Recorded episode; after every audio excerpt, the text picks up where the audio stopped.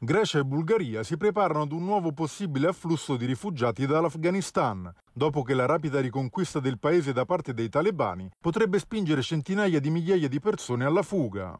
I due stati, che confinano con la Turchia e rappresentano i paesi di primo ingresso all'Unione Europea sulla cosiddetta rotta balcanica, temono ripetersi del drammatico scenario del 2015, quando quasi un milione di persone in fuga, soprattutto dalla Siria, si riversarono sulla penisola balcanica dirette ai paesi dell'Europa centrale.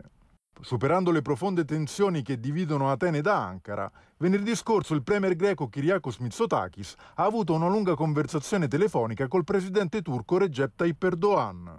I due leader hanno espresso la convinzione che i due paesi affrontano oggi una sfida comune e che per Grecia e Turchia sia insostenibile accogliere nuovi rifugiati. Nel frattempo, le autorità elleniche hanno annunciato l'estensione della barriera antimigranti al confine di terra con la Turchia, passata da 12 a 40 chilometri.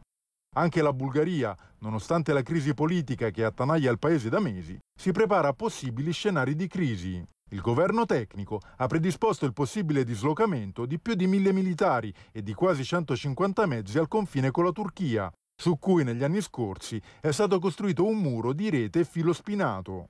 Intanto, seguendo l'esempio di altri paesi balcanici, Sofia si è detta pronta ad accogliere temporaneamente 70 cittadini afghani che hanno collaborato negli anni scorsi con i governi occidentali.